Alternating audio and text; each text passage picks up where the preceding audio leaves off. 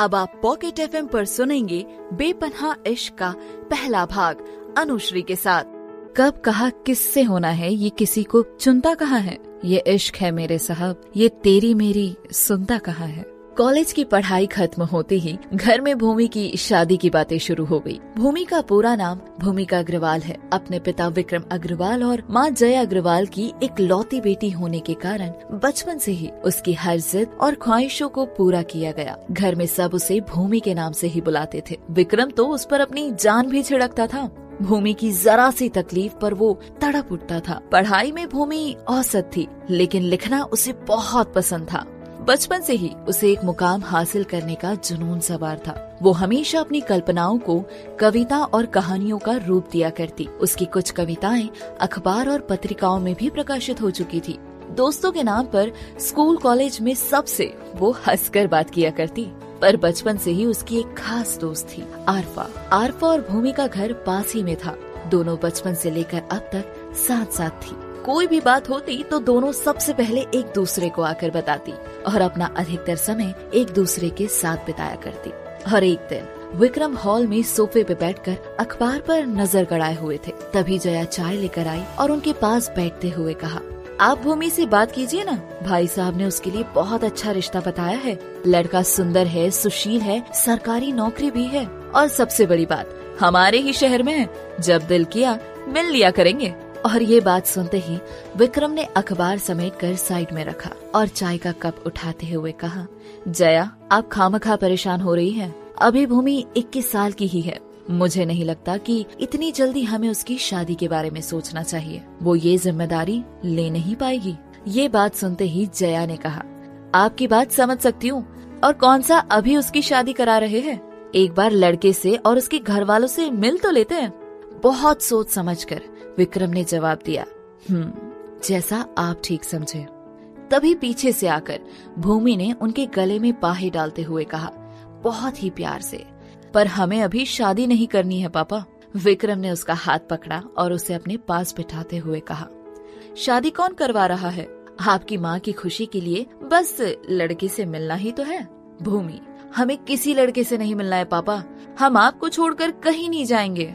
और इन दोनों की बातें सुनकर जया ने कहा, बेटा, एक दिन तो हर लड़की को अपने घर जाना ही पड़ता है। भूमि ने बहुत उदास होते हुए कहा तो क्या ये घर हमारा नहीं है, माँ? विक्रम ने उसके सर पर हाथ सहलाते हुए कहा, किसने कहा ये घर आपका नहीं है? हम, आपकी माँ, और ये घर आप ही से तो है। शादी के बाद भी आपका हम पर उतना ही हक रहेगा जितना आज है।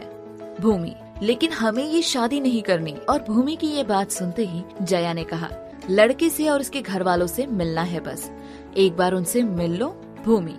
माँ की बात सुनते ही भूमि ने कहा, ठीक है माँ, लेकिन लड़के को शायरी तो आती है ना? और ये बात सुनकर जया कह पड़ी, तुम फिर शुरू हो गई। भूमि, उम्मीद है कि तुम ऐसी कोई हरकत नहीं करोगी। और भूमि को शायरी का बहुत शौक था। तभी भूमि ने कहा, पापा जी, एक शेर अर्ज़ किया है। इरशाद नशीली आँखें हो, गाल गुलाबी। चाहे पान चबाए, लड़का अगर शायरी ना जानता हो तो कह दो उसे, टाटा, बाय बाय। वाह वाह, बहुत खूब। विक्रम ने हँसते हुए कहा, आप दोनों बाप बेटी से तो कुछ कहना ही बेकार है। हर बात को हँसी में उड़ा देते हैं, जया ने कहा। विक्रम ने जया का हाथ पकड़ा और खींचकर उसे अपनी दूसरी तरफ़ बिठा लिया। और भूमि और जया के कंधे पर हाथ रखकर कहा आप दोनों से बढ़कर मेरी ज़िंदगी में और कुछ नहीं है। और जया आप इतना परेशान मत होइए। देखिएगा, हमारी भूमि के लिए बहुत अच्छा लड़का मिलेगा, जो इसे हमसे भी ज़्यादा प्यार करेगा। पापा की ये बात सुनकर भूमि ने कहा, आपसे ज़्यादा प्यार हमें कोई नहीं कर सकता है, पापा। मेरा पहला प्यार हमेशा आप ही रहोगे। विक्रम की आँखों में नमी आ गई थी। उन्होंने प्यार से भूमि के सर पर हाथ रखते हुए कहा, हमारा बस चले तो हम आपको खुद से दूर ही न जाने दे। तीनों की आँखें नम हो गई थी। तभी आरफा ने अंदर आते हुए कहा क्या बात है? हम साथ साथ हैं। एक मिनट, ऐसे ही रहना सब। एक फ़ोटो ले लेती हूँ। कहकर आरफा ने अपने फ़ोन में उनकी एक अच्छी सी तस्वीर ले ली। जया किचन में चली गई और विक्रम दोनों को वहाँ छोड़कर अपने कमरे की तरफ़ बढ़ गए। लगता है अब हमेशा हमेशा के लिए तुझसे पीछा छूट जाएगा, आरफा ने सामने वाली चेयर पर बैठते हुए कहा। भूमि ने कुशन उठाकर आरफा की तरफ़ फेंका और कहा, नहीं छूटेगा। क्योंकि तेरी शादी से पहले तो कहीं नहीं जाना है हमें। आरफा भूमि की शक्ल देखकर हंसने लगती है। हम तो कल ही शादी करने के लिए तैयार है, पर युवान मियाँ माने तब ना? तभी भूमि ने कहा हाँ क्योंकि वो जानते हैं तुम जैसी मुसीबत को झेलना कितना मुश्किल है, कहकर भूमि हंस पड़ी। आरफा नकली गुस्सा दिखाती है और फिर खुद भी भूमि के साथ साथ हंसने लग जाती है। कुछ देर बाद आकर भूमि के नज़दीक बैठ जाती है और कहती है हमने सुना है लड़का देखने आ रहा है तुमको? हाँ यार, और हमें ना अभी शादी बिल्कुल नहीं करनी। माँ तो हमारी बात ही नहीं सुन रही है, और पापा भी आज माँ की हाँ में हाँ मिला रहे थे। भूमि ने परेशान होते हुए कहा, आरफा हाँ तो सही तो है। वैसे भी उम्र निकली जा रही है तुम्हारी। आरफा की बात सुनकर भूमि का चेहरा उतर गया। तो आरफा ने कहा, अरे बाबा, मज़ाक कर रही हूँ मैं तो। तभी भूमि ने कहा, आरफा, अभी तो हमने शादी का सोचा भी नहीं है। और तू तो जानती है ना, अभी हमारी कितनी सारी विश अधूरी है। क्या पता शादी के बाद वो पूरी हो या ना हो। भूमि की ये बात सुनते ही आरफा ने कहा, तुझे कोई और पसंद है क्या? शायद ये बात भूमि को पसंद नहीं आई। ये कैसी बात कर रही है तू? तुझसे भला आज तक कुछ छुपाया है मैंने? आज तक ऐसी कोई बात नहीं है यार, भूमि ने कहा। तो आरफा थोड़ी सी सीरियस हो गई थी और कहने लगी चल, मार्केट चलते हैं और तेरी वाली तीखी पानी पूरी खा कर आते हैं। तब तक शादी से बचने का कोई ना कोई तरीका तो निकल ही जाएगा। आरफा की ये बात सुनकर दोनों मुस्कुरा उठी। कुछ ही देर बाद तैयार होकर दोनों घर से निकल जाती है। भूमि अपनी स्कूटर को लखनऊ शहर के हसरतगंज की तरफ़ मोड़ लेती है। वहाँ पहुँच दोनों पहले ढेर सारी शॉपिंग करती है। फिर अपने पसंदीदा चाट वाले के पास जाकर तीखी पानी पूरी खाती है। लेकिन आज भूमि कहीं खोई खोई सी थी। आरफा ने उसके कंधे पर हाथ रखकर कहा, अरे, परेशान मत हो मेरी जान। कुछ न कुछ तो ज़रूर करेंगे हम। यार, इस बार तो पापा भी माँ की साइड ले रहे थे। हमारा मन बहुत अशांत है, आरफा। भूमि के कहते ही आरफा ने कहा, ठीक है, हम दोनों दरगाह चलते हैं। वहाँ जाकर थोड़ा अच्छा लगेगा, ठीक है? ठीक है, कहकर भूमि मुस्कुरा देती है। अलग अलग धर्म होने के बाद भी आरफा और भूमि ने कभी भेदभाव नहीं किया। भूमि हर साल आरफा के घर ईद मनाती तो आरफा भूमि के साथ दिवाली पर दिया जलाती। दोनों मंदिर साथ साथ जाती और मस्जिद भी। घर वालों से छुपकर भूमि ने कई बार आरफा के घर पे बिरयानी भी खाई थी। चाट खाने के बाद दोनों पीर बाबा की दरगाह जा पहुँची। अंदर जाकर आरफा ने भूमि को मन्नत का धागा देते हुए कहा, तुम मन्नत मांगो, मैं अब्बू से मिलकर आती हूँ। दरअसल आरफा के पिता इसी दरगाह में काम करते थे आरफा भूमि को छोड़कर दूसरी तरफ़ चली गई। आज दरगाह में बहुत भीड़ थी भूमि ने दुपट्टा सिर पर लिया और मन्नत का धागा बांधने के लिए भूमि आगे बढ़ गई। जब वो धागा बाँध रही थी, उसकी उंगली युकायुक ही जाली की दूसरी तरफ़ खड़े किसी शख्स की उंगली से छू गई। छूते ही भूमि के दिल में एक अजीब सी बेचैनी हो गई।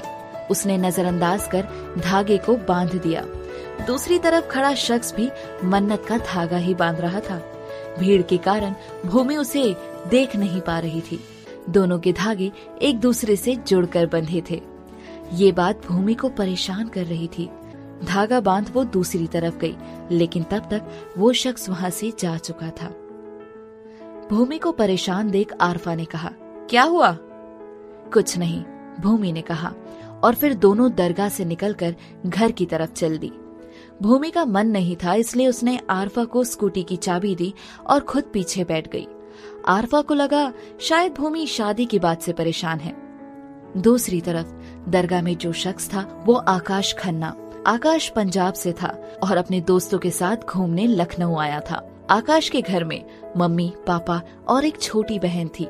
पंजाब में आकाश का ट्रांसपोर्ट का खुद का बिज़नेस था। वो 24 साल का खूबसूरत नौजवान था। घर से ज़्यादातर बाहर ही रहता था। उसका मानना था कि जब तक ज़िंदगी है, दुनिया घूम लो। और इसीलिए हर छह महीने वो कहीं न कहीं घूमने चला जाता।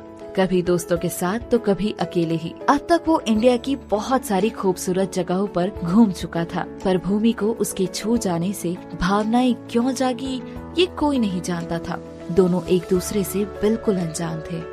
दोपहर के दो बजते ही भूमि और आरफा घर पर पहुँची। घर पहुँचते ही जया ने उन पर बम गिराया। भूमि, भाई साहब से हमारी बात हो गई है। लड़के वाले कल शाम ही घर पर आ रहे हैं। भूमि के चेहरे पर हवैया उड़ने लगी। उसने आरफा की तरफ़ देखा तो उसने आँखों ही आँखों में उसे शांत रहने का इशारा किया। जया के जाने के बाद ही भूमि ने मिमियाते हुए कहा, यार, वो तो कल ही आ रहे हैं।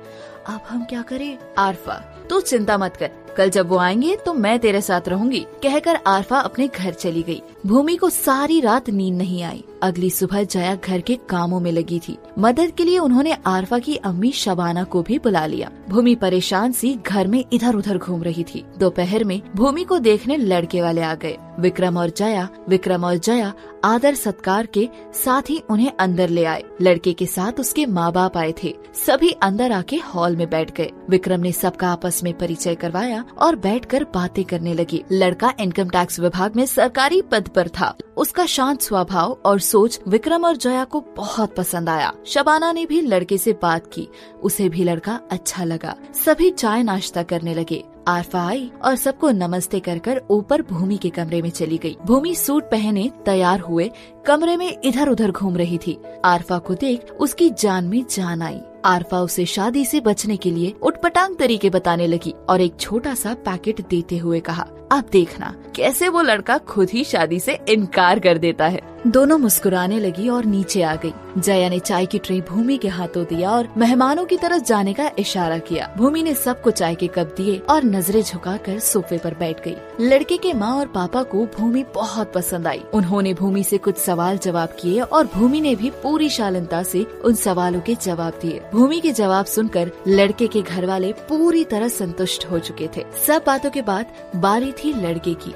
उसने भूमि की तरफ़ देखा, गोल चेहरा बड़ी बड़ी आँखें, सूखे गुलाबी होंठ, बालों को सलीके से बांधे हुए थे। सादगी में उसकी सुंदरता और भी निखर कर आ रही थी। लड़के को भूमि अच्छी लगी, पर अपनी पसंद नापसंद बताने से पहले भूमि से अकेले में बात करने की इच्छा जताई। विक्रम ने खुशी खुशी दोनों को ऊपर छत पर जाने के लिए कहा। लड़का उठकर छत पर चला गया और कुछ देर बाद भूमि भी छत पर आ गई।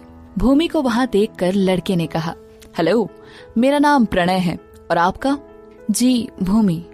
भूमि नाम है हमारा। निकनेम, मेरा काम और फैमिली के बारे में तो आप सब जानती ही है। इसके अलावा भी अगर आप कुछ जानना चाहती है तो बेझिझक पूछ सकती है। तभी भूमि ने कहा, आप अरेंज मैरिज क्यों करना चाहते हैं? क्या आपकी कोई गर्लफ्रेंड? भूमि ने बात अधूरी छोड़ दी।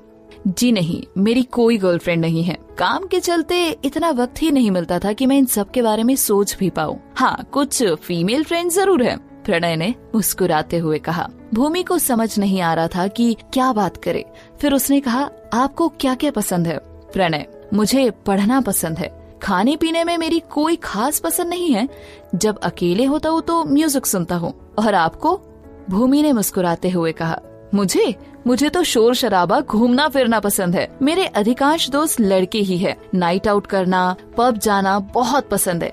कभी कभी वोट का शैंपियन भी पी लेती हूँ। भूमि सफ़ेद झूठ बोल रही थी। ये सब सुनकर भी प्रणय के चेहरे के हाव भाव बिल्कुल नहीं बदले। वह पहले की ही तरह मुस्कुराते हुए भूमि को देखता रहा। भूमि परेशान हो जाती है। फिर उसे आरफा की बात याद आती है। वो अपने दुपट्टे में छुपाई सिगरेट निकालती है। मुँह में रख कर वो प्रणय की तरफ़ पलटती है। आपके पास लाइटर मिलेगा? वो क्या है ना? जब तक रोज की आठ दस सिगरेट ना पी लू, हमें तो चैन ही नहीं आता है। भूमि की बात सुनकर प्रणय हंसने लगा और उसने करीब आकर सिगरेट मुँह से निकाल कर कहा, आपने सिगरेट उल्टी साइड से मुँह में रखी है।